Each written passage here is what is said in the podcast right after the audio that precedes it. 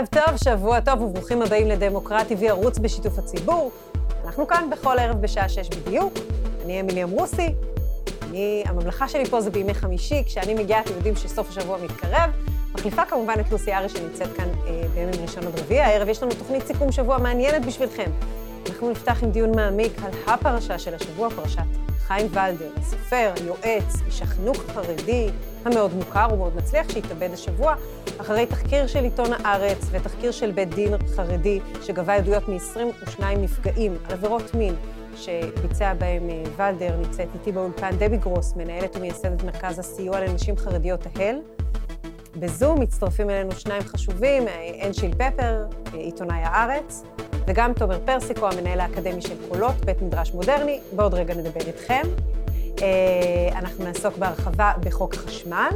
אחת לשבועיים השותפים של דמוקרטי בוחרים בהצבעה נושא לדיון באולפן בימי חמישי. הפעם נבחר חוק החשמל. תהיה כאן עטרה כהן, אשת ההתיישבות הצעירה בשומרון, וגם פרופסור עליאן אל-קרנאווי, אה, מצידם של אה, הבדואים בנגב. נדבר הערב גם על התחנה המרכזית בתל אביב, אחרי שבעירייה החליטו לפנות אותה ממקומה בדרום העיר, הפינוי בינתיים נעצר, תהיה כאן שולה קשת, יושבת ראש המטה לפינוי התחנה המרכזית וחברת מועצת העיר, ואיתה מנכ"ל מגמה ירוקה אלעד דוחמן. יהיו כאן גם נציגים מפרויקט יפה מאוד של עמותת עמינדב, עמותת עמינדב זה עמותה של שירות לאומי, ויש להם גם מסלול לנוער בסיכון, נוער שהצבא לא רצה לגייס, נוער עם תיקים עברייניים, שמגיעים לשירות הלאומי. עם פשוט מיזם מופלא ברחבי הארץ, אבל את התוכנית הזאת, כאמור, אנחנו פותחים עם פרשת חיים ולדר, הפרשה שמסעירה את כולם בשבוע הזה, הסופר, היועץ, איש החינוך החרדי שהתאבד השבוע. נמצאת איתי באולפן דבי גרוס, כאמור, מנהלת ומייסדת מרכז הסיוע לנשים חרדיות ההל. אנחנו אה, מיד נפנה אלייך, אני מתחילה איתך בגלל אילוצי זמנים. אנשיל פפר, עיתונאי הארץ. אתם שחקן מרכזי באירוע הגדול הזה. ערב טוב. אני חושב שאנחנו שחקן. עמיתי אה, אהרון רבינוביץ' ושירה אלק שפרסמו את ה... חשפו לראשונה את ה... את ההאשמות אה, כלפי ולדר, עשו את תפקידם העיתונאי. ו... כמובן. לא, עיתון הארץ הוא לא שחקן, עיתון הארץ מוביל את החשיפות האלה, וחבל שאין עוד אה, כלי תקשורת בישראל שבאמת עושים את הדברים האלה, אבל כן. אנחנו, זה... כן, נותר כמובן להצדיע לשירה אלק ולאהרון רבינוביץ', כמובן. זה לא הדרך הנכונה להגיד את תפקיד אה, התקשורת. אה, ובכל זאת, אנחנו רואים איך אה, דיווח תקשורתי מחולל מציאות בשטח, מחולל כינוס של בית דין שגובה עדויות בראשות הרב שמואל אליהו, ומחולל לבסוף את בחירתו של החשוד ליטול את חייו. זו תפקיד, זה תפקיד משמעותי שעיתונות לוקחת כאן.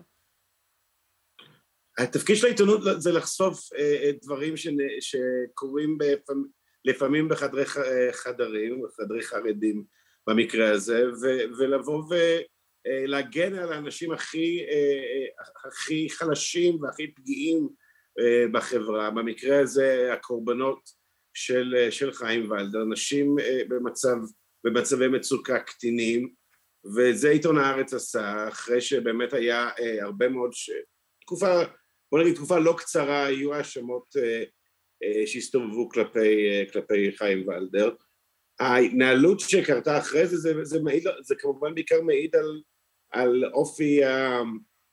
על, על אופי הציבור החרדי, איך, איך ההנהגה אה, אה, מגבה או לא מגבה אנשים, מגבה את הקורבנות או לא מגבה את הקורבנות, מגבה, כן. עכשיו אנחנו רואים מאז אה, התאבדותו של ולדר, היא מגמה בעיקר את הפוגע במסרים שיוצאים גם בתקשורת החרדית הממסדית, גם במסרים שהועברו לתלמודי התורה ולבתי ספר חרדים, אה, למעשה להציג את אה, ולדר בתור קורבן של הלבנת פנים, לא לדבר בכלל על המעשים המיוחסים לו, לא לדבר בכלל על הקורבנות שלו, ו...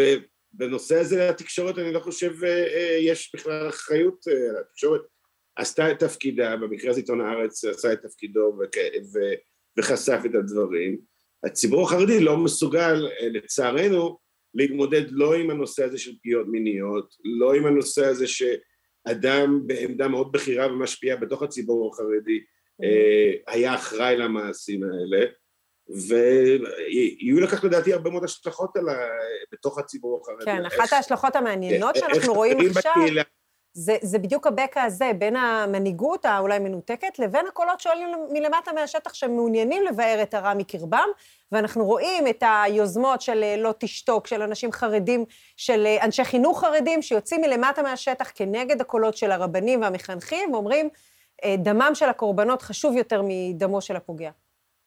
קרה פה דבר מרתק. לפני שישה שבועות, בעקבות הפרסום בהארץ, יום שישי אחד פתאום נעלם הטור השבועי של חיים ולדר. עכשיו חיים ולדר, אנחנו מדברים עליו בתור סופר ילדים, בתור איש חינוך, הוא גם היה בעל טור שבועי ביתד נאמן. יתד נאמן הוא לא סתם עיתון, יתד נאמן זה, זו הבמה האידיאולוגית של הציבור החרדי הליטאי, המקום שנוסד, העיתון שנוסד על ידי הרב שך ב-1985 לבטא את מה שנקרא השקופה, ההשקפה, האידיאולוגיה החרדית. Mm-hmm. חיים ולדר היה אחד מקבוצה של אנשים שקיבלו את, ה, את, את, ה, את הצמיחה ואת, ואת המינוי בעצם של הרבנים לבוא ולבטא את האידיאולוגיה. יום אחד הוא נעלם, כי הם הבינו שהם לא יכולים להתמודד עם, עם הדברים שהתפרסמו עליו, אז בסדר אמרו לו, אתה מפסיק לכתוב את הטור, הוא פתאום נהיה קצת כמו, כמו דמות ב-1984 של אורוול, אדם שכבר לא קיים פתאום, הם לא הסבירו לקוראיהם הקבועים, למנויים שלהם, למה בעל הטור האהוב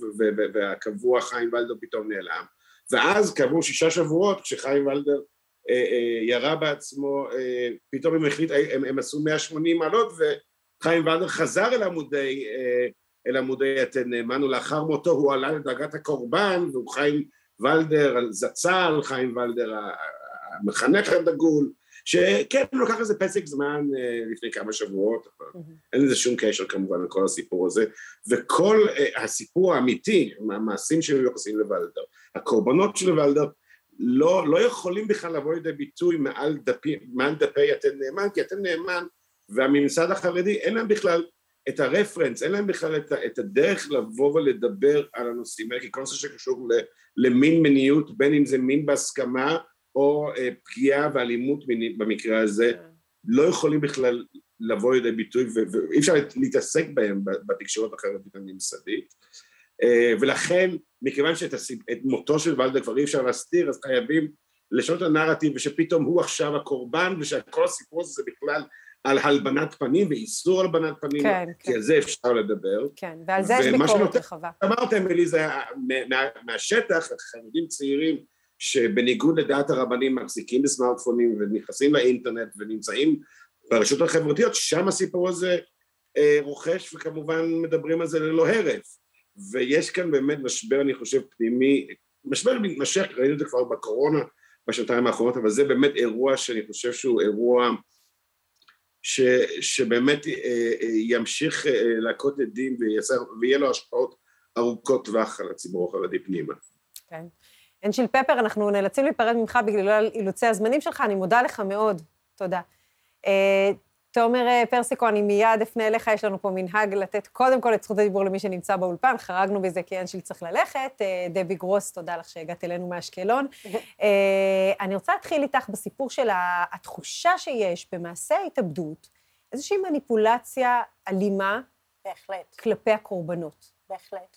הקול שאני שומעת ביומיים האחרונים, הרבה התקשרו ואמרו לי, אז אולי לא כדאי לי להתלונן במשטרה, כי אז אם הוא יתאבד, אני אשמה ברצח.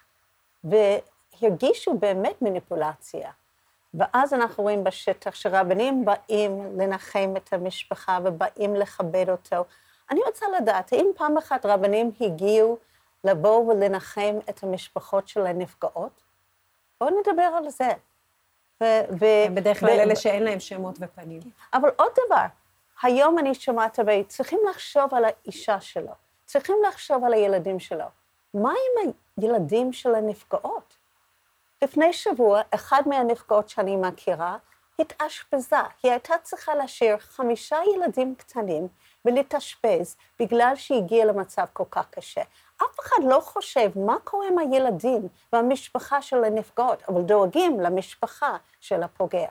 יש, אנחנו צריכים לעשות היפוך פה, כי זה לא בסדר. טוב, הוא ממש כסופר, כתב את, אה, רצה לכתוב את, סיפור, את הסיפור שלאחר מותו כ, כאירוע אה, דרמטי, גם התאבד על קבר בנו, כל התפאורה. Uh, התחושה היא שבקרב הציבור החרדי, כמו שדיברתי עכשיו עם אנשל, יש איזה מין uh, קרע בין הרבנים המחנכים שביקשו להדגיש את זה שלא נעשה משפט לפי כל סדרי הדין, ושמדובר בהלבנת פנים, ותראו איך דחקתם אדם במצוקה אל מותו, לבין השטח שאומר, מדובר באיש שדמים על ידיו, לפחות, לפחות לפי העדויות שהגיעו לבית הדין של הרב אליהו, 22 נפגעים במעשים חמורים, חלקם קטינים, חלקם ביחסים מלאים, קטינים וקטינות. אנחנו רואים בפעם הראשונה את הציבור החרדי ממש מתפצל בסוגיה הזאת של פגיעות מיניות לנגד עינינו. ראינו משהו מדהים הפעם, שההנהלה ניסתה להשתיק את הסיפור בהתחלה, אחרי שזה יצא, נשים בקהילה לא נתנו לזה לקרות. היו איומים עליהם, איומים על הילדים, אבל הם לא נתנו לסיפור, ובסוף הם דרשו שכל מקום עבודה, כמו העיתונים בכל המקומות, יפסיקו, והם ממש לא נתנו לו להמשיך. אנחנו כן רואים הבדל בשטח. אנחנו גם רואים יותר ויותר שאנשים יודעים הוא פגע. אני לפני עשרים שנה קיבלתי את השיחה הראשונה עליו. המון שנים, וזה כבר שמור... וזה אנשים שלא היה ביכולתם כוח לגשת למשטרה? כן. למה? כן. איך אפשר להגיש תלונה נגד מישהו שהוא כל כך גדול וכל כך מכובד? לא יאמינו, יהרסו את המשפחה שלך. זה מחיר מאוד מאוד גדול. היום אנחנו רואים יותר ויותר אפשרות ללכת למשטרה, אבל בקהילה החרדית זה מאוד קשה.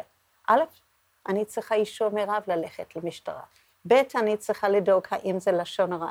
ג', איך זה ישפיע על השידוכים של האחיות שלי, אחים שלי, כל המשפחה שלי, זה סיפור מאוד מאוד קשה. אולי אני אשמה, אולי התלבשתי לו בצניעות, אולי כן. זה... אנחנו ליווינו שתי נפגעות למשטרה וסגרו את התיק מכל מיני סיבות, שזה גם כן, אז לאט לאט אנחנו כן רואים שינוי. זה שהם לא מדברים על זה, זה לא נכון. אנחנו פיתחנו שפה לפני עשרים שנה כדי שיש שפה לדברים האלו, המילה מוגנות. פיתחנו מילה מוגנות כדי שאפשר לדבר על תקיפה מינית בלי להגיד את המילה מינית. פיתחנו את המושג שלושת הלמדים, להגיד לא, לרוץ, לספר, כדי שאפשר ללמד את הילדים דרכים להגן על עצמם בלי לגעת במקום. אני חושבת שעכשיו מאוד לא יודעים, אני הייתי בבני ברק היום, ולא יודעים מה אני מספרת לילדים שלי. איך אני מספרת לילדים על הסיפור הגדול הזה, אם אני לא מדברת על הנושא? Mm-hmm. נורא נורא קשה. ואתמול פתחנו זום חופשי לכל הקהילה, אמ, גם בטלפון וגם בזום, הגיעו מאות לדבר על המצוקה. משבר רציני קרה פה. כן, משבר אמון גם בהנהגה, כן, אנחנו כן. מיד נרחיב על זה. אה, תומר פרסיקו, ערב טוב לך. ערב טוב. כשאתה רואה את התהליך שאנחנו מתבוננים בו מהצד, האמת בתדהמה, אה, לגבי המגזר החרדי, מה אתה רואה? אז כפי שאמרו, אה, יש פה קודם כל את הפער האדיר הזה בין ההנהגה לבין השטח, בין קודם כל נשים אמיצות שהעלו את הסיפור הזה למודעות, שדרשו שיעשה דין, ועכשיו גם אקטיביסטים שמוציאים אה, תמונות אה, וקמפיין שלם בעצם, שאומר שאי אפשר יהיה להשתיק את זה, כפי שההנהגה מאוד מאוד מנסה לעשות, וזה מאוד מרשים. כן. אה, שמענו אתמול דברים של מחנכים ורבנים שאומרים, קודם כל, הלבנת פנים, לשון הרע, לא, לא היו סדרי דין, לא שמענו מה העמדה של הצד השני, זה לא התנהל כמו שצריך. אולי בכל זאת אפשר גם להטיל בזה איזושהי, אה, אולי להיתפס במשהו קטן. כן, דברים נחרצים בתקשורת. כן, יש בית דין שדה. יש משהו בזה? אה, האם יש משהו בזה? בוודאי, כן? באמת לא נעשה משפט עד הסוף, אבל הרי זה, זה סולם מגוחך יחסית, אה, כדי לבוא ולהתחמק מהדיון בעניין האמיתי. העניין האמיתי הוא אונס והטרדות מיניות. העניין המשני הוא אה, הלבנת פנים, או כמו שהרב גרשון אדלשטיין אמר, שיש פה בעצם שני חטאים, כן? אחד זה שוולדר אה, אה, בא על אשת איש, השני הלבנת פנים, והוא עשה את זה ורד שסיפר לנו שבעצם הלבנת פנים זה יותר גרוע מלבוא על אשת איש, מניאוף, כן? ובעצם, והופך את כל העניין הזה למקום שבו חטאו חטא כלפי שני, כלפי, כלפי גברים מסוימים, כן? אה, ול, ולדר חטא כלפי הבן זוג, הבעל של האישה שהוא נאף איתה, והתקשורת חטאה לכאורה כלפי ולדר, ואז צריך לבדוק מי מהגברים האלה נפגע יותר. כן? ו, ו, ויש פה אה, אימוץ של ההיגיון ההלכתי הבסיסי של המקרא, שמדבר על חטאים מיניים רק מנקודת המבט של הגבר, כן? חטא מיני הוא חטא כלפי גבר מסוים, אם, אם שכבת עם ארוסתו או אשתו, או, אה, או בתולה ואז זה, זה, זה אביה שנפגע וכולי, ויש פה נסיגה לרמה הזאת כדי שיהיה אפשר גם לדבר על זה בשפה הלכתית, וגם בעצם להתחמק מה, mm. מחשבון הנפש כן. שצריך לעשות. כן. אה, אפשר גם להזכיר את זה שהוא נקבר, למרות שהתאבד, נקבר בחלקה, בחלקה רגילה.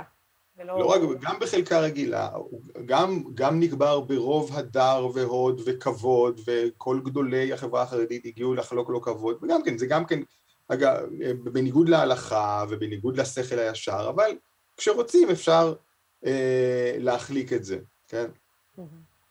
אה, תומר, אני מיד אחזור אליך. דבי, אני חוזרת אלייך. בעצם גדולתו של האיש הייתה גם המניע וגם האמצעי לניצול. הוא, אה, יכול להיות שהשתן עלה לו לראש, התחושה שאני יכול, אני כל יכול, בעצם הגדילה את הרצון שלו לפגוע, וגם הייתה אמצעי, כי אה, אה, פסיכולוגית, המתלוננות והמתלוננים, הנפגעות והנפגעים, הרגישו יותר קטנים לעומתו. גם פנו אליו לעזרה. כן. פנו אליו להתייעץ, ואז הוא ניצל את הפניות האלו. אז האם אנחנו צריכים לחשוש מכל אדם גדול? כל אדם גדול הוא בפוטנציאל, בעל כוח להשחית, ואנחנו צריכים עכשיו להסיר אמון או, או תשומת לב חיובית מכל אדם שהגיע לאיזה מעמד חינוכי גדול, לכל אדם, כל ה... זה לא מסר קצת של ייאוש? אנחנו לא צריכים. אני נקרעת בשאלה לא, לא, הזאת. לא, לא צריכים לחשוב, אבל צריכים לשים גבולות. זאת אומרת, אני לא חושדת באף אחד. אבל יש לי גבולות שאני שמה. אני מחליטה מה מתאים לסיטואציה. ברור שאני לא שולחת ילד או ילדה לדבר עם מישהו בלי שאני שמה. אנחנו צריכים לחשוב על הסיטואציה, לא לחשוד, רוב הגברים הם טובים.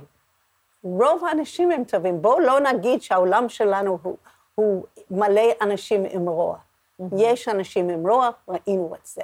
אבל גם כן אנחנו צריכים לחשוב על הסיטואציה, מה מתאימה ואיך אני מגינה על עצמי, ואיך אני מגינה על הילדים, בלי לחשוד כלים וגבולות.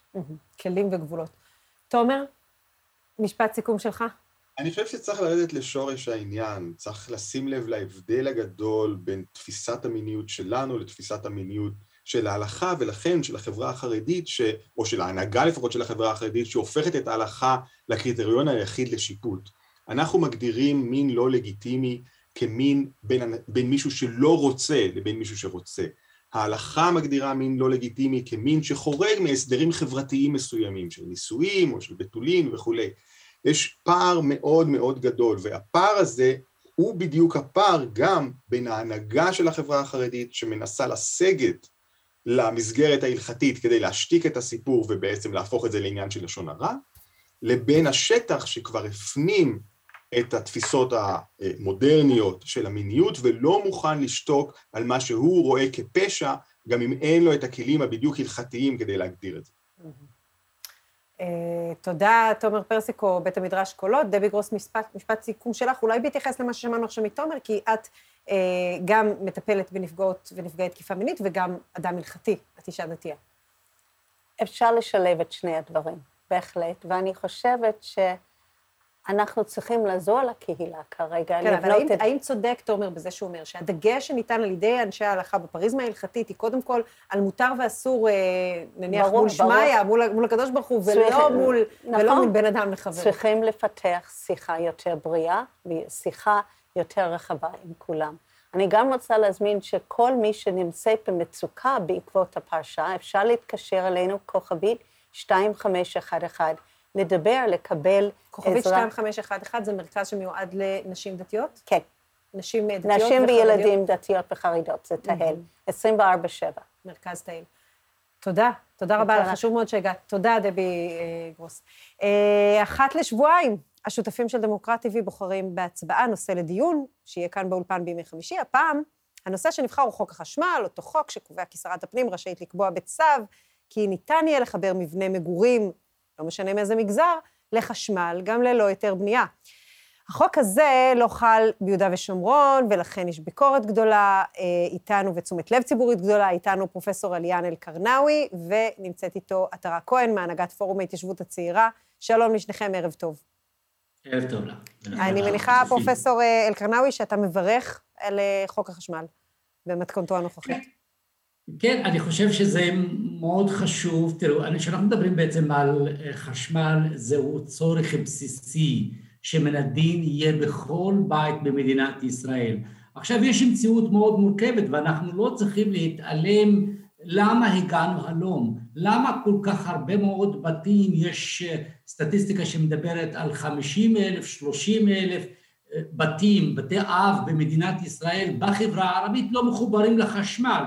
למה? כי יש בעיית תכנון, יש ריבוי טבעי. עכשיו, בגלל שהממסד התעלם מזה שלא הרחיב את תוכניות המתאר של היישובים הערביים, נוצר צורך לבנות עוד בתים, גם בגלל המציאות שאנחנו חיים בה, ערבים גרים לבד, הנה, אני עכשיו, אני מדבר איתך, אני פרופסור באוניברסיטה בנגב ואני גר ברהט, אני כאן גר ליד ההורים. זאת אומרת, בסופו של דבר אנשים בחברה הערבית רוצים מקום לגור בו, ואין להם אפשרות לעבור לכרמיאל או לבאר שבע או למקומות כאלה, ולכן נוצר מצב שבגלל היעדר תכנון של היישובים הערבים, נוצר מצב של בנייה. אבל דבר אחד מאוד חשוב שצריך להזכיר כל הזמן, שרוב הבנייה במשולש ובצפון היא על אדמות פרטיות, היא לא על אדמות, אדמות מדינה, אבל, ונבנו גם, צריך לזכור, על פי כל הנהלים המקובלים, אבל בלי תוכנית מתאר, ולכן נוצר מצב שהבנייה הזאת היא בלתי חוקית, אבל בפועל יש תוכניות והכל נעשה כמו שצריך. עכשיו, החיבור הזה הוא בא בעצם כדי להציל ילדים ומשפחות. אנחנו עדים לכך שהרבה מאוד מהבתים האלה שלא מאושרים, מחוברים לחשמל דרך, בצורה פיראטית, בצורת גנרטורים, מלקחת מהשכנים, ואנחנו גם עדים לכך שיש הרבה מאוד משפחות נפגעו כן. כתוצאה מהחיבורים הלא חוקיים האלה שנקראים. כן. ואני חושב שהחוק הזה בא להטיב עם האוכלוסייה הזאת ולחבר אותה. כן. אני לא נציג של אף אחד, אבל אני נציג של, של עבודה סוציאלית שאכפת לי באמת מזכויות האזרח, ושכל כן. האזרחים במדינת ישראל יקבלו אוקיי. זכויות צורך הבסיסי. תודה. אז בואו נשמע עכשיו את עטרה כהן, גם היא אזרחית. עטרה, אומר לנו פרופסור אל-קרנאווי, אני לא יכול, אנחנו, אנשים מהמגזר הערבי, לא יכולים ללכת לגור בכרמיאל. את יכולה ללכת לגור בכרמיאל. אני אומרת שאנחנו, ערב טוב, אה, תושבי ההתיישבות הצעירה גרים במקומות שמדינת ישראל בחרה שיגור בהם, מדינת ישראל שלחה אותנו לגור שם, ומדינת ישראל עכשיו צריכה לקחת אחריות ולחבר אותנו בחשמל. אני מאוד מסכימה עם הדברים שאמר, זה דבר הומניטרי, זה דבר בסיסי, זה דבר שמגיע לכל אזרח שומר חוק, לכל אזרח ש, שעושה מילואים ומשלם את המיסים שלו, וזה שההתיישבות הצעירה לא מקבלת את החשמל הזה, זה בושה אה, גדולה. אוקיי. Okay. בואי, ספרי לי עלייך, איפה את גרה? אני גרה בעופרה, נמנית את היישוב גבעת הראל, זו ההתיישבות הצעירה, יישוב עם 80 משפחות. אגב, המונח התיישבות צעירה הוא מונח קצת מבלבל, זה יישוב שקיים כבר 22 שנים, הרבה מהיישובים שלנו כאלה, יישובים שעוד פעם אה, עלו לקרקע בתמיכת ובעידוד אה, מדינת ישראל. כן, אז בואי נדבר לדוגמה, בואי ניקח לדוגמה את גבעת הראל. בגבעת הראל 80 בתי אב, כמה מאות אה, אנשים, נשים וילדים, והם, איך הם מקבלים את צריכת החשמל שלהם? באמצעות מה? יש איזשהו צובר ישן שמגיע לכלל היישוב. הצובר, הצוברים ביישובים הצעירים הם לא מספיקים. כמות החשמל ועוצמת החשמל פשוט לא מספיקה, היישובים גדלים. Mm-hmm. יש לנו מקרים, יש לנו יישובים שעושים בהם תורניות חשמל. ברמה, השבוע דיבר איתי מישהו מאחד היישובים, אמר לי, תקשיבי, אשתי לא יכולה להפעיל מכונת כביסה, 24 שעות, אפילו לא בשעות העמוסות, לא יכולה להפעיל מכונת כביסה, חשמל לא מצליח להחזיק מכונת כביסה, פעם בשבוע אנחנו לוקחים את כל הכביסה, הולכים להורים, מחפשים שמה. תנורים, תנורי חימום, בסדר? עושים תורנות חימום, מי מחמם 200 מזגן? כי אי אפשר לחמם בכל היישובים. עושים תורנות הפעלת אה, אה, אה, מזגנים, עושים ברמה של קומקום חשמלי, יש מקומות שאי אפשר עכשיו, יש שעות שאי אפשר להפעיל קומקום חשמלי.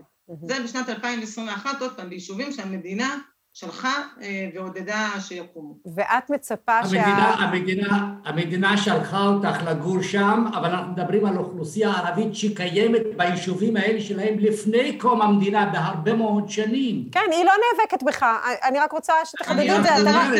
לא אני לא מדברת על חוק החשמל, יש לי מה לומר עליו, אבל לא מדברת עליו. לא, אנחנו דווקא רוצים לדבר על חוק החשמל, כן, כדי לעשות גזירה שווה. כאלה אזרחים, כאלה אזרחים שבעצם הופלו לרעה לאורך כל השנים. רגע, אז, אז פרופסור אני אלקרנאווי, אני אחזור, אני אחזיר את הכדור אליך. אם אתה אומר אנחנו רוצים גזירה שווה ואנחנו רוצים שוויון בין האזרחים, האם אתה כן. תקבל גם חיבור אה, קבוע לחשמל ל, אה, להתיישבות הצעירה, הלא הם המאחזים ביהודה ושומרון?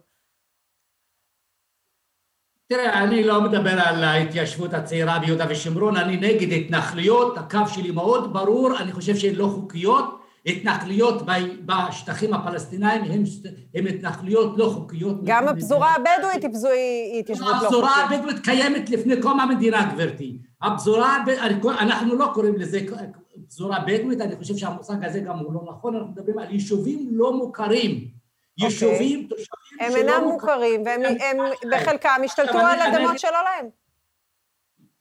אז זה את אומרת, זה את אומרת. יש שטחים גדולים מאוד ששייכים לחברה הבדואית, אפילו, אני מדבר איתך כרגע מכאן, ולידינו יש מה שנקרא קיבוץ משמר הנגב. קיבוץ משמר הנגב יושב על השטחים ועל האדמות של הסבא שלי. עד לפני לא מזמן היו קוראים חלקת אלקרינאווי א', אלקרינאווי ב', אחר כך שינו את השמות, אבל אנחנו לא ניכנס להיסטוריה. אני בעד שכל אדם יקבל את הזכויות שלו. אנחנו כאן מדברים על משהו בסיסי, צורך בסיסי, ובלי שום קשר באמת לפוליטיקה ול, ולקואליציה הנוכחית. הדין הוא בעצם שכל אזרח, ללא קשר למוצא האתני שלו, כולל אלה שגרים בשטחים, כן. צריכים לקבל את הזכויות שלהם.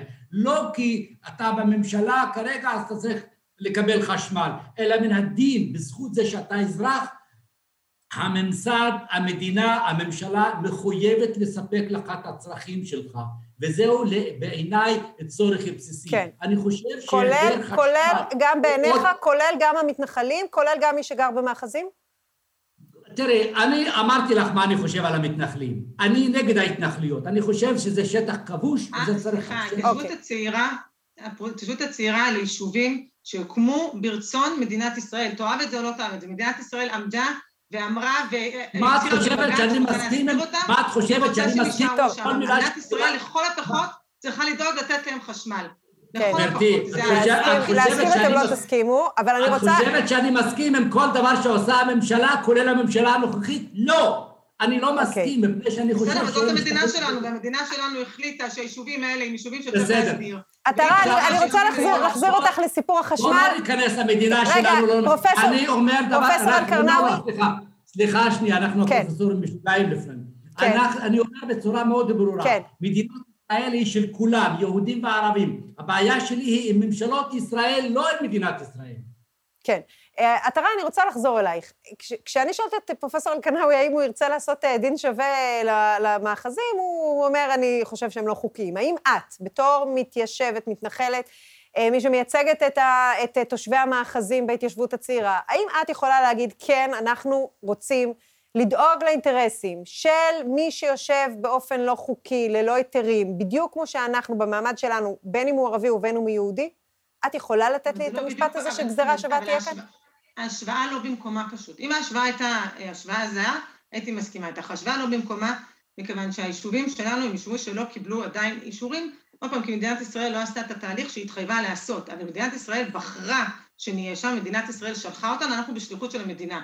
ביישובים שבהם מדובר בגליל ובנגב, יש שם השתלטות על אדמות, יש שם אה, אדמות גם אה, פרטיות של אה, או של מדינת ישראל או של, אגב, ערבים שלקחו לערבים. אף אחד לא משתלט. על המדינה, אף אחד לא משתלט על השטחים. זה שוב, זה יש זה הרבה אמירות שלהם אדמות, של ואנחנו יודעים את זה. של השתלטות, יש שם... אף אחד לא ה- אף אחד לא משתלט. מה שהולך זה אדמות שנלקחו.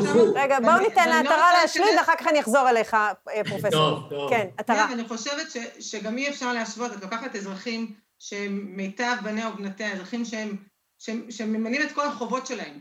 בסדר? הם לא מקבלים את הזכויות, אבל את החובות של המילואים ושל המיסים ושל כל מה שהם צריכים לעשות הם עושים, ובכפרים שאנחנו מדברים עליהם זה לא ככה. ההשוואה היא לא אז במקומה מכל תגידי לי. אם- אם באמת, אם מה- ה- אם הטיעון את כל כך, אה, את פשוט אומרת? שלך, זאת אומרת, הם לא משלמים, זאת אומרת, כולל, אם את מדברת על הבדואים, הם לא משלמים מיסים? מי אמר לך את זה? הם לא אתם משלמים מס משרתים הכנסה, מילואים? מה אתם הם לא משרתים משלמים? במילואים? אתם הם משרתים משלמים? את יודעת מה? אני רוצה להגיד לך עוד דבר אחד. יש כאלה האחוזים? להם את הבית שהם משרתים עם חיילים. יש חיילים שהרסו להם את הבית. בוא נדבר על אחוזים. כן, טוב. בוא נדבר על אה, כמה אחוזים. זה באחוזים גדולים. אני מניחה... זה באחוזים גדולים. אני מניחה שהדברים לא יתבררו כל כך אה, מהר. לא, פרופסור אלקרנאווי ועטרה כהן, אתם לא תסכימו. כן, כן, רק עוד משפט אחר. כן. אני חושב שההתנהלות של הממשלה, כולל הממשלה הנוכחית, עם הטרקטורים והבולדוזרים, הכיבוש שנעשה אתמול באחת השבטים בשבט אל-עטר, איך את רוצה שהילדים האלה יסתכלו על הממסד ויאמינו לממשלה ולמשטרה בהתנהלות מהסוג הזה? זה דבר שלדעתי רק מרחיב את הקרע כן. ומעצים את הפערים בין החברה היהודית לחברה הערבית. אה... ולכן אני חושב, אנחנו לא נגד המדינה. כן. אנחנו נגד הממשלה וממשלות ישראל וההתנהלות כן. שלהם והיחס שלהם המפלה לרעה את החברה הערבית. ברור. עטרה אה, כהן, אני רוצה לחזור אלייך, ועם הדברים שלך שנשמעים כל כך ברורים ופשוטים, אתם נשלחתם על ידי ממשלות ישראל. אתם קיבלתם את ההנחיה מהממשלה איפה לשבת, על איזה הר לשבת, עם שרטוט של קו מסביב, איפה מותר לכם לשבת. מחכים זה שנים לחיבור חשמל ולא מקבלים. ודווקא כשיש לנו ממשלה כזאת, עם ראש הממשלה נפתלי בנט ועם שרת הפנים איילת שקד, אתם עדיין נאבקים על משהו שהוא די ברור מאליו שהם היו אמורים להיות בצד שלכם? איך זה יכול להיות? שאלה מצוינת. אני, אני לא הבן אדם שיודע להשיב עליה. אני באמת יודעת שאנחנו שמענו, קיבלנו הבטחות אה, גם אה, מראש הממשלה וגם משרת הפנים וגם מכל השותפים שיסדירו אותנו. עזבי, אני לא מדברת על חשמל, אני מדברת על הסדרה. זה היה אחת האמירות אה, של נפתלי בנט, שהמעשה הראשון שיעשה כראש ממשלה זה שהוא יסדיר את ההתיישבות הצעירה. בעיניי חשמל זה דבר שהוא כל כך הומניטרי, כל כך בסיסי, אני לא רואה מישהו שיכול להתנגד ולתת חשמל לילדים ועוד פעם לאזרחים שהמדינה שלחה אותם, ולכן זה דבר שהוא, לא יודעת איך הוא לא קרה עד עכשיו, וזה שהוא לא קורה עכשיו, זה, זה מחדל וזאת הפקרות, זו מדינה שמפקירה אותנו. אולי בכל זאת היה הלחץ הבינלאומי, אולי השותפות של הערבים בממשלה, מה, מה, מה, מה לדעתך ההשערה לזה שזה לא... אני, אני מניחה שזה השותפות, אני לא חושבת שהלחץ הבינלאומי, אין שום בעיה לתת חשמל, אה, יש פה צרכים הומניטריים, יש פה צרכים ביטחוניים, אה, לא חסרות דרכים לעשות את זה. אני מניחה שהשותפים אה, פחות אוהבים את זה. טוב, מאידך גם, גם ממשלת נתניהו, שהייתה ממשלת ימין, לא, לא ראיתם. גם נתניהו לא עשה לכם את זה. כן, גם נתניהו לא סייע. נכון, אנחנו, אנחנו דורשים את אותה דרישה מכל הממשלות. אנחנו חושבים שבוודאי שעכשיו, אם הולכים, אה, מצאו חוק ומצאו דרך לחבר אה, מבנים בלתי חוקיים, אז זה שלא עושים אותו אה, גם אצלנו בהתיישבות הצעירה, זה פשוט מחדל שהוא לא יתואר. עטרה כהן מפורום ההתיישבות הצעירה, היישובים ביהודה ושומרון, היישובים הקטנים ביהודה ושומרון, תודה רבה לך, פרופ' עליאן אלקרנאווי מאוניברסיטת בן גוריון בנגב, תודה רבה גם לך. אנחנו נסיים בזה ששניכם אינכם מסכימים, אך זה לא מפתיע. תודה, ערב לא, טוב. אבל אנחנו, אנחנו ידידים, זה בסדר. לא חייבים להסכים, זה בסדר. ערב טוב. 28 שנים אחרי שהוקם הפיל הלבן הענק במרכז תל אביב, בדרום תל אביב, התחנה המרכזית החדשה אה, עומדת להיות אה, מפונית, ובמקומה יהיו שני מרכזי תחבורה אה, בשתי נקודות שונות בעיר. אה, אנחנו רוצים לדבר על המקום הזה ועל התנגדויות של התושבים אה, אליו מיומו הראשון ועד עתה. אנחנו אומרים שלום וערב טוב לך, שולה קשת, חברת מועצת העיר. שלום. את גם יושבת ראש המטה לפינוי התחנה המרכזית, ושלום גם לך, מנכ"ל אה, מגמה ירוקה, אלעד הוכמן. שלום. שלום. כי ממנהגנו אנחנו תמיד נוהגים להתחיל עם מי שהופיע לכאן לאולפן, ולכן אנחנו מיד נהיה איתך אה, שולה קשת. הבעיה הגדולה עם התחנה המרכזית החדשה, הבשורה הגדולה שהייתה בה והניפוץ שלה, נעוצה ב... אה, למעשה, באוקטובר האחרון, שרת התחבורה מרב מיכאלי, יחד עם ראש עיריית תל אביב, רון חולדאי, הכריזו, מפנים את התחנה המרכזית. התחנה המרכזית היא לא רק פיל לבן, כלומר, זה המפגע התחבורתי, סביבתי, זיהום האוויר, הגרוע ביותר במדינת ישראל כיום. כלומר, זה דבר שגורם לתחלואה מאוד מאוד גבוהה בקרב התושבים, זה כמובן, עבור משתמשי התחבורה הציבורית, זה סיוט. אמרו, סוף סוף, אחרי לחץ, שולה קשת פה מנהיגה את הלחץ הזה כבר 28 שנה, עם תושבים חזקים, אנחנו מצטרפים לתוך הדבר הזה, אמרו, אחרי הלחץ הזה, מפנים את התחנה. מה אנחנו רואים עכשיו? בערך שבועיים לפני פינוי התחנה, לפני הדדליין המוחלט, mm-hmm. שהוא למעשה סוף החודש, הודעה של מיכאלי לנצבה, אוקיי? אותה חברה, חברה של, קובי, שמחזיקה, של, כן. של uh, קובי מימון, שמחזיקה בהפעלת התחנה המרכזית, פתאום חולדאי תופס סיבוב, פרסה, מחליט, אני לא רוצה לפנות את התחנה. מרב מיכאלי עדיין כשרת תחבורה, לא מממשת את סמכותה הבלעדית לבוא ולפנות אותה. למה? אנחנו לא יודעים. אנחנו רואים שהעירייה מתחילה כל הזמן ב- ל- לגמגם פתרונות או לגמגם אה, תירוצים שונים. פעם אחת שמדובר במסוף פנורמה, המסוף החלופי שדיברת עליו, מדובר באתר טבע עירוני לכאורה, לא, לא, לא יקום ולא יהיה. האתר טבע העירוני הזה הוא למעשה סימון בתוך 70 דונם. חתמנו כל ארגוני, שורה של ארגוני הסביבה המובילים במדינת ישראל, שהאתר טבע העירוני הזה הוא לא רלוונטי ביחס לפינוי התחנה. יש חשיבות לפצות את האתר טבע העירוני הזה ולשים אותו בשולי, לפתח אותו בשולי המסוף החדש. המשרד להגנת הסביבה הודיע, אין חשיבות לאתר הטבע העירוני הזה, למעשה זה המצאה לחלוטין של, אה, אה, של מערכת התכנון העירונית של, אה, של רון חולדאי. לא ברור מדוע הם עושים את זה. יותר מכך אני אגיד לך, אה, עיריית תל אביב ביקשה, שלחה בקשה לשימוש חורג על אותו שטח כדי להקים כבר את המסוף.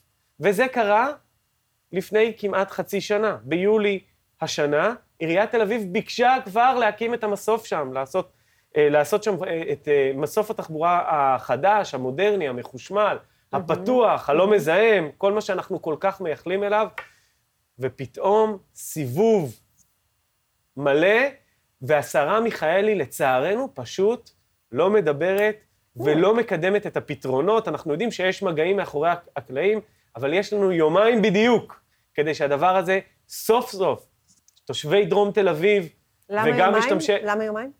יומיים זה המסגרת, המסגרת החוזית שיש למשרד, התחבור, למשרד התחבורה יחד עם חברת נצבא. למעשה, אחרי היומיים יש עדכון מחדש, עדכון אוטומטי של החוזה להפעלת התחנה המרכזית לעוד חמש שנים. ואז ניתקע עוד חמש שנים. לא, אנחנו לא ניתקע עוד חמש שנים, אנחנו ניתקע עוד עשרים או שלושים שנה, כי למעשה פתרונות הביניים של אותם מסופים קטנים יורד מהשולחן, כי מדובר בפתרונות ביניים כדי להקל על נטל הזיהום והתחלואה הנוראי של תושבי דרום תל אביב, ושולה תדבר על זה, אני חושב, ביתר שאת, ואנחנו נראה את התחנה, את המקום הכל כך כל כך קשה הזה, את המפגע החברתי הכל כך נוראי הזה, לעוד 20 ו-30 שנה. שולה קשת, מה קרה לשרת התחבורה מיכאלי? מה, איך את מבינה את זה? טוב, קודם כל, אה, לפני שנתחיל לדבר, חשוב לי להגיד שאני גם מנכ"לית תנועת אחותי, אה, שמלווה את המאבק הזה כבר הרבה מאוד שנים.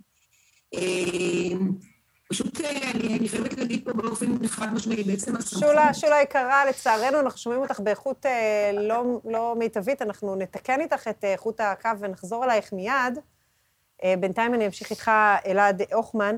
אה, אם באמת תוך יומיים העניין יסודר, לאן יגיעו האוטובוסים? תעשה לי סדר. אז אנחנו מדברים היום לא על שני מסופים חלופיים, אנחנו כן. מדברים על חלופה של ארבע מסופים קטנים יותר. למעשה אנחנו... זמניים. זמניים, אנחנו מדברים על בין 10 ל-12 שנה. זה, ה, זה טווח הזמנים. למעשה, עד שיתוכנן באופן קבוע, מה שאנחנו קוראים לו מהר בן צבי, המרכז התחבורתי המרכזי שאמור להיות ולמה הוא לא יהיה מרכז זה מתוכנן. של, של זיהום אוויר? המרכז הזה הולך להיות מרכז תעסוקתי, יחד עם מרכז תחבורתי מאוד גדול, שהולך לרכז רכבת כבדה חשמלית, רק... מטרו חשמלי, רכבת קלה חשמלית, ואוטובוסים חשמליים. אה, שיהיו אוטובוסים חשמליים. ולכן אנחנו, הדרך. כשאנחנו מדברים על מאהר בן צבי, על המרכז התחבורתי הגדול, שיהיה חזון למועד עוד 20 ו-30 שנה, אנחנו מדברים על משהו שהוא ארוך טווח, אנחנו לא רואים אותו כפתרון ביניים. מסופי הביניים, הפתרונות שאנחנו מציגים, מסוף פנורמה, מסוף הלוחמים, מסוף החרש, ועוד שארית של אוטובוסים באזור התחנה המרכזית כיום, הם יהיו מעבר, המס... המסופים החדשים, סלע המחלוקת הוא למעשה מסוף פנורמה, שם יהיו מסוף, מתוכנן מסוף חשמלי, שמיועד לאוטובוסים עירוניים חשמליים, לכן נטל, התחבור... נטל הזיהום האוויר יורד בצורה דרסטית. לא זו בלבד, אנחנו נוכל בפעם הראשונה בגוש דן להעביר 30 אחוז מהנפח התחבורה באזור של דרום תל אביב, נפח תחבורה שהיום הוא מבוסס על אוריה וסולר, מזהמים קשים, כן. אה, אה, ב- באזור של, אה, של, אה, של אה, הנשימה של בני אדם, אנחנו נוכל להעביר אותם לאוטובוסים חשמליים, כלומר, זה פתרונות טובים ונכונים, ולמעשה יש לנו כן את המרחק מבתי התושבים של השכונה שקרובה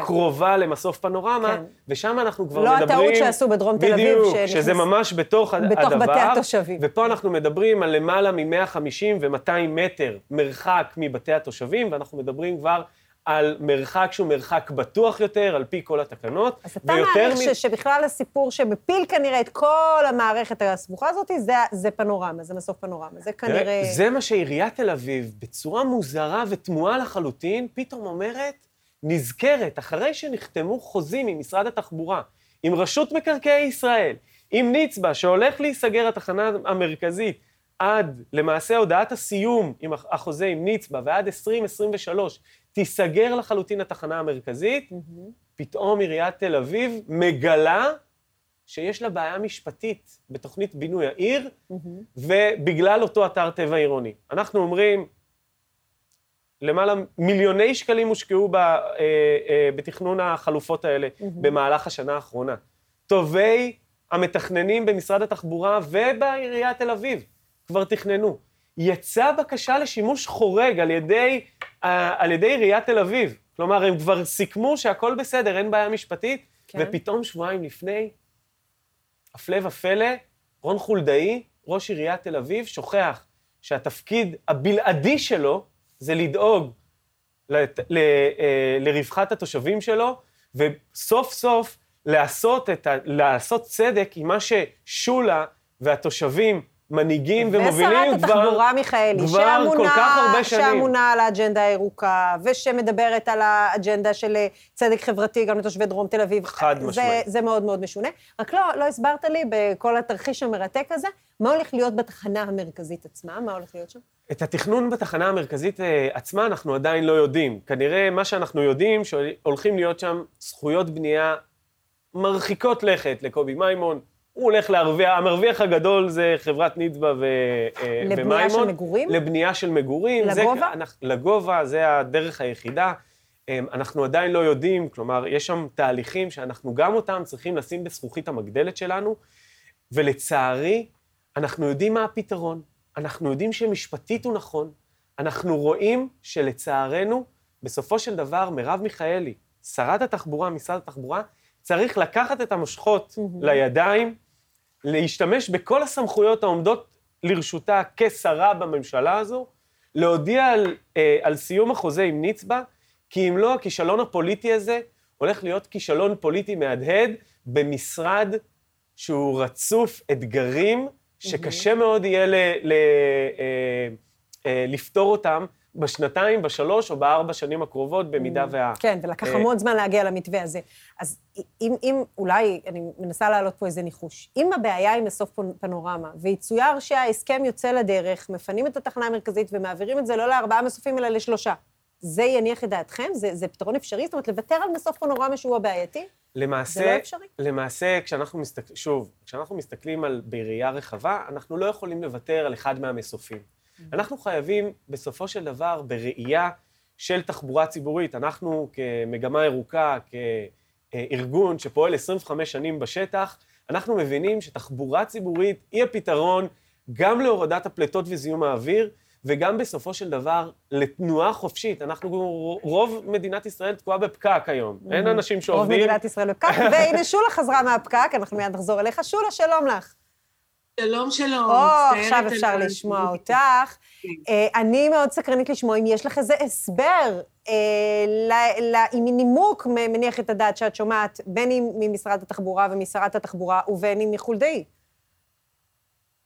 אה, אין שום הסבר אה, שמניח את הדעת, מדובר אה, בעצם בקפריזות של רון חולדאי, ראש העירייה, שמן הסתם מאחורי זה יש כל מיני שיקולים שלא, שיקולים זרים שלא ידוע לנו. אני יכולה לומר שאפילו הצוות המקצועי בעירייה ואפילו הסגנים או חברות וחברי המועצה, אף אחד לא יודע כאילו מה, מה עובר לאיש בראש, אף אחד לא יודע אם הוא כן רוצה לפנות, לא רוצה לפנות, רק אנחנו יודעות שהוא מערים קשיים.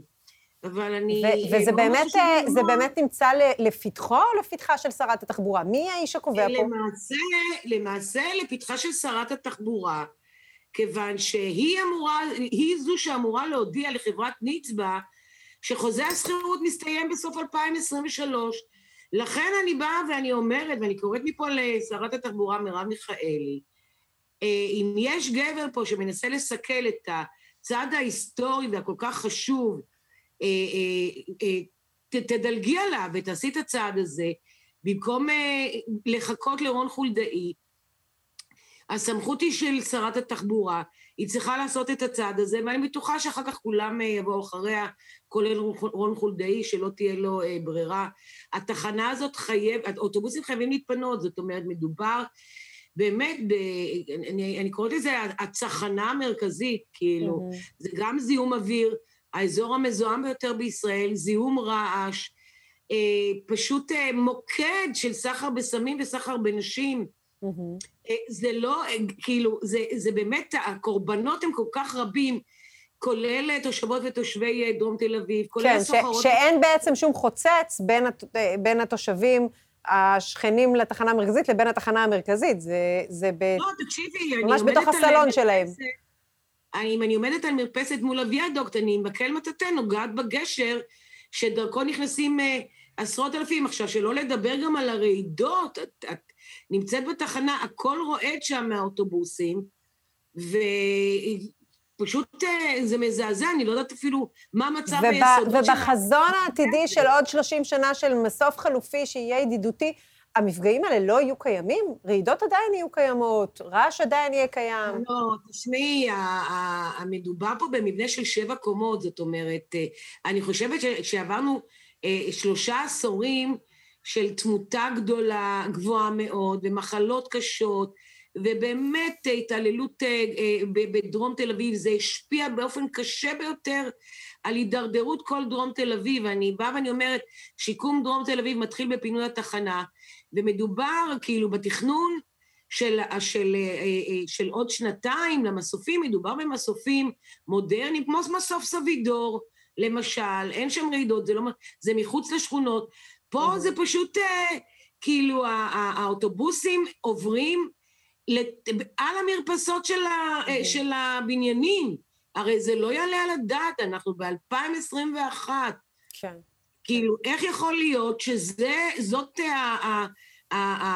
התמונה או התחבורה הציבורית היום בישראל, ויש פה הזדמנות היסטורית, כן. פשוט היסטורית, ומרב מיכאלי, כאילו, היא חייבת לעשות את זה, היא לא יכולה להפקיר אותנו. אנחנו כן. באמת, זה, אנחנו עומדים פה בצומת, שמסלול אחד זה לחיים והמסלול השני זה למוות. מסלול אחד לחיים, מסלול למוות. וואו.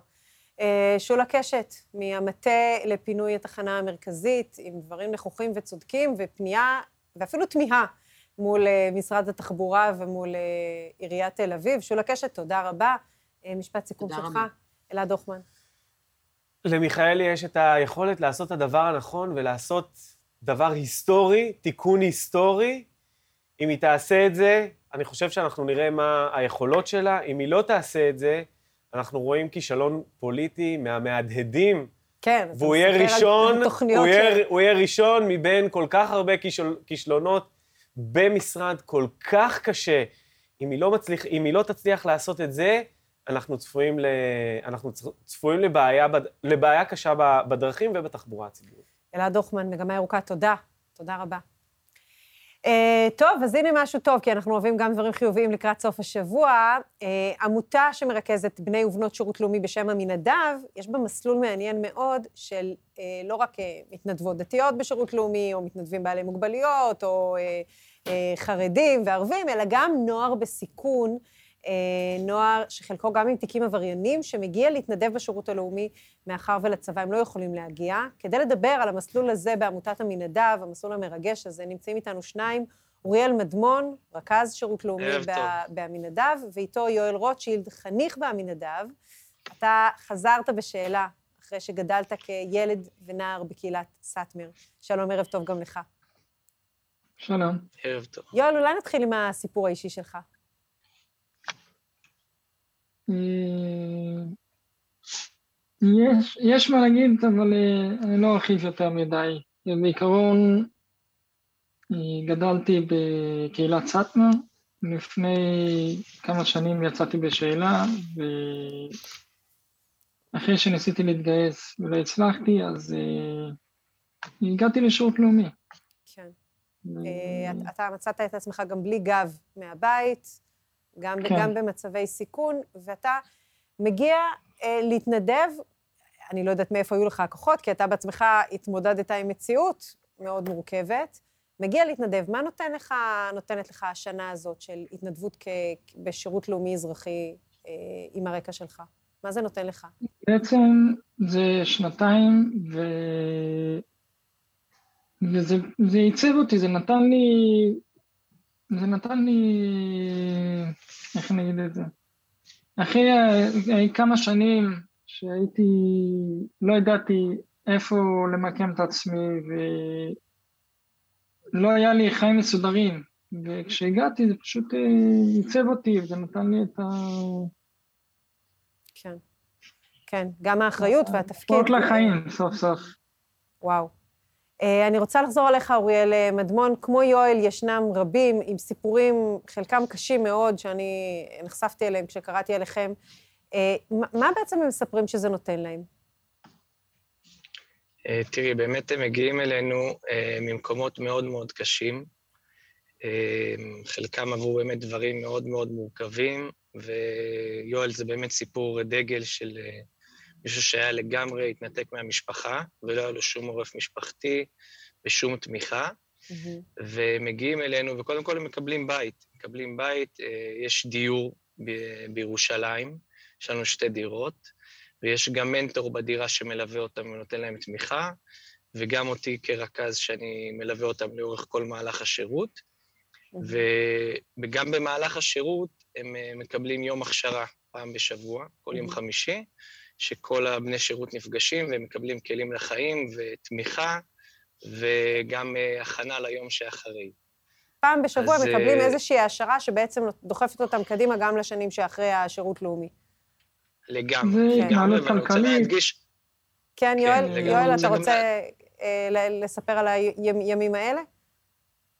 כן, זה נתן כלים לחיים, זה התנהלות כלכלית, זה התנהלות סתם בחיים, איך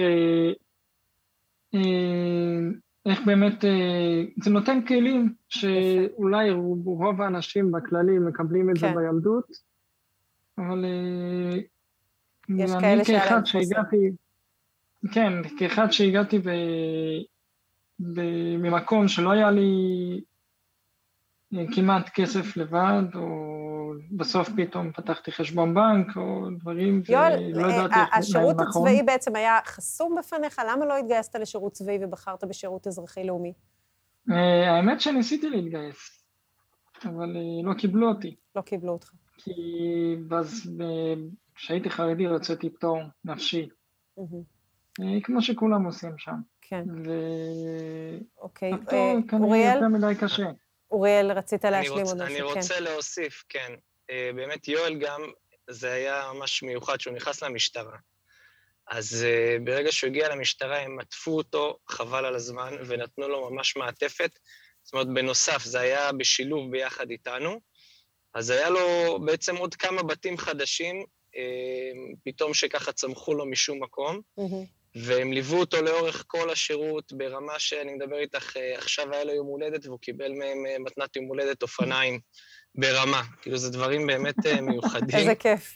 אה, וגם אה, בתקופה של הקורונה, שהוא נשאר שם כמעט לבד, ואני זוכר את הפסח שכל אחד היה תקוע בביתו מבודד, וליואל לא כן. היה איפה להיות, ודאגו לו. שהוא יהיה אצל אחד מהבכירים במשטרה. כן, אוריאל, ו... אנחנו ממש עם זמן קצר. בוא, 아, אוקיי. ספר לי רק, אנחנו מדברים על שירות ב- ב- במסגרת המשטרה, באיזה עוד מסגרות משרתים אותם עשרות נערים במסלול המיוחד הזה? זהו, מה שיפה שבאמת אנחנו יכולים להשתלב בהמון מסלולים, ברמה של אה, ממד"א, איחוד הצלה, בתי חולים, אה, יותר תחום עם חיות, אה, עם נוער בסיכון, עם ילדים. זאת אומרת, יש מגוון אפשרויות של כל מקום ש... כן. או עמותה או מקום ממשלתי, שאפשר באמת להתאים את השירות למה שמתאים למתנדב, משהו, כן. יש לו סדר אה, עדיפות, משהו לאותם... יותר אוהב, משהו יותר מתחבר, ואז אתה מנסה לשלב אותו. כמובן, צריך ששני המקומות, אה, שני הצדדים ירצו את זה. שזה בעצם פתיחת דלת לאותם נערים שנפלטו ממסגרות, לפעמים גם ניתקו קשר עם הבית, כמו ששמענו, והמקום הזה של להיות אה, חיוניים לחברה, להיות אלה שמשרתים, שיש להם תפקיד, הוא מקום חשוב מאוד בצמיחה שלהם. אה, אני שומעת שאתם אה, רק בקצרה אה, עורכים גם גיוס למיזם הזה שלכם, גיוס המונים, ומבקשים עזרה מהציבור כדי להמשיך בפרויקט. נכון מאוד, כן. כרגע יצאנו לגיוס המונים, כבר לפני שבוע התחלנו עם זה, וברוך השם יש היענות מהציבור, אנשים מבינים שלמרות שיש תמיכה ממשלתית, המסלולים שלנו הם מסלולים מיוחדים, אז אה, יש אה, צרכים מעבר לתמיכה הממשלתית, ולכן אנחנו זקוקים לסיוע, בעצם לשותפות, זה לא לסיוע, זה להיות אה, שותפים למיזמים המיוחדים האלה, כדי לתת מענה יותר מפורט ורחב מקסים. לחבר'ה אה, האלה, ולתת אז- להם באמת ליווי, אה, ליווי שהוא מעבר, כי זה לא ליווי רגיל, זה צריך כן. ליווי שהוא אה, הוא מגיע עם כמה מעטפות. כן. אז מי שרוצה לתת את הדלת הזאת לאותם אה, נערים ו- ו- וגם נערות, זה גם מסלול גם לנערות או רק נערים? כן, כן, בוודאי, אה, בנים, אוקיי. בנות, יש, אני רכז של בנים, אבל יש גם אה, רכזות של בנות, ויש גם צרכים מיוחדים. אז וכן, מי שרוצה בוודאי. לסייע בפתיחת הדלת הזאת לנערים ולנערות, שזה הסיכוי האחרון שלהם, באמת האחרון שלהם, להשתתף בחברה האזרחית אה, כשותפים, ו, ו, ולצבא הם לא מצליחים להיקלט, אתם יכולים להתגייס למיזם היפה הזה, עמותת אני עמינדב. חייב להגיד משהו. כן, יואל, משפט אחרון. ואני גם אחר אני כך משפט אחרון אחרי. כן, יואל. אני חושב, אני חייב להגיד שאם המנדב לא היו מכניסים למשטרה, אה, די בטוח שלא הייתי משקם את עצמי. וואו. אחרי שניסיתי להתגייס ולא הצלחתי, הייתי שבור. ו... וגם כשהגעתי למשטרה דרך השירות, אה, זה גם לקח לי זמן, כי פסלו אותי מכמה תפקידים. אבל בסוף נכנסתי, וזה כן הרים אותי, וזה נתן לי את, ה... את השוב משמעות לחיים, ולהישאר ולהילחם. וואו. אה, אוריאל, משפט אחרון קצר, בבקשה. משפט אחרון קצר, אני רוצה רק, בדיוק יואל הוא הדוגמה למישהו, שהוא, איפה שהוא התחיל, בדיוק מה שהוא אמר עכשיו, ואיפה שהוא נמצא היום, שהוא מסיים שנתיים שירות ומתחיל עכשיו כבר תהליך של אה, השלמה של אה, בגרויות, ובעצם הוא עולה על המסלול של ה- הנורמטיבי והמסודר, וזה באמת אה, הצלחה מסחררת. מדהים. אוריאל מדמון ויואל רוטשילד, עמותת עמינדב, אה, מזמינים אתכם להיות אה, שותפים שלהם. תודה לכם. תודה רבה. תודה. ערב טוב. תודה רבה לכם גם, הצופים והשותפים של דמוקרטי, ואתם מקסימים וכיף לי איתכם כל שבוע. התוכנית הזאת אפשרית רק בזכותכם. אנחנו רואים חשיבות רבה בער- בערוץ תקשורת שלא מפחד להביע עמדה נחרצת בעד הדמוקרטיה, שלטון החוק, המאבק בשחיתות, וגם מגוון דעות. המהדורה המרכזית של דמוקרטי, והיא משודרת בימים ראשון עד חמישי בשעה שש בערב, ראשון עד רביעי, לוסי, חמישי, אמרוסי, יפה מאוד, שמעתי אתכם עד לפה. אני מאחלת לכם שבת שלום וסוף שבוע נעים.